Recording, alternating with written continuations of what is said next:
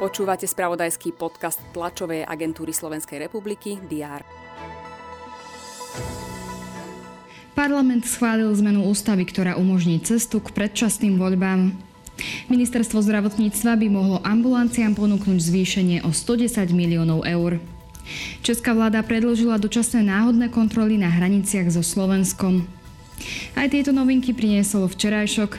Všetky dôležité informácie budú mapovať redakcie TSR aj vo štvrtok 26. januára. Vítajte pri prehľade očakávaných udalostí. Poslanci majú rokovať o uznesení, ktorým sa skráti volebné obdobie parlamentu a určí sa termín predčasných volieb.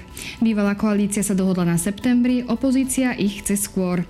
Smerodina tvrdí, že podporí aj májový či júnový termín volieb. Prezidentka Zuzana Čaputová vymenuje štyroch rektorov vysokých škôl.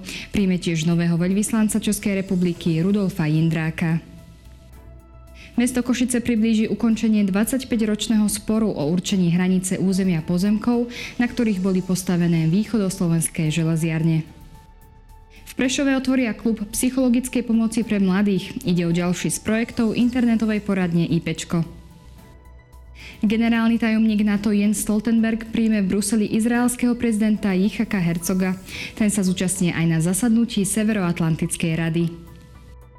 Súd v Belgicku rozhodne o predbežnom zadržaní partnera bývalej podpredsedničky Európskeho parlamentu Evy Kalisovej, ktorá je vo väzbe pre korupčnú kauzu Qatargate.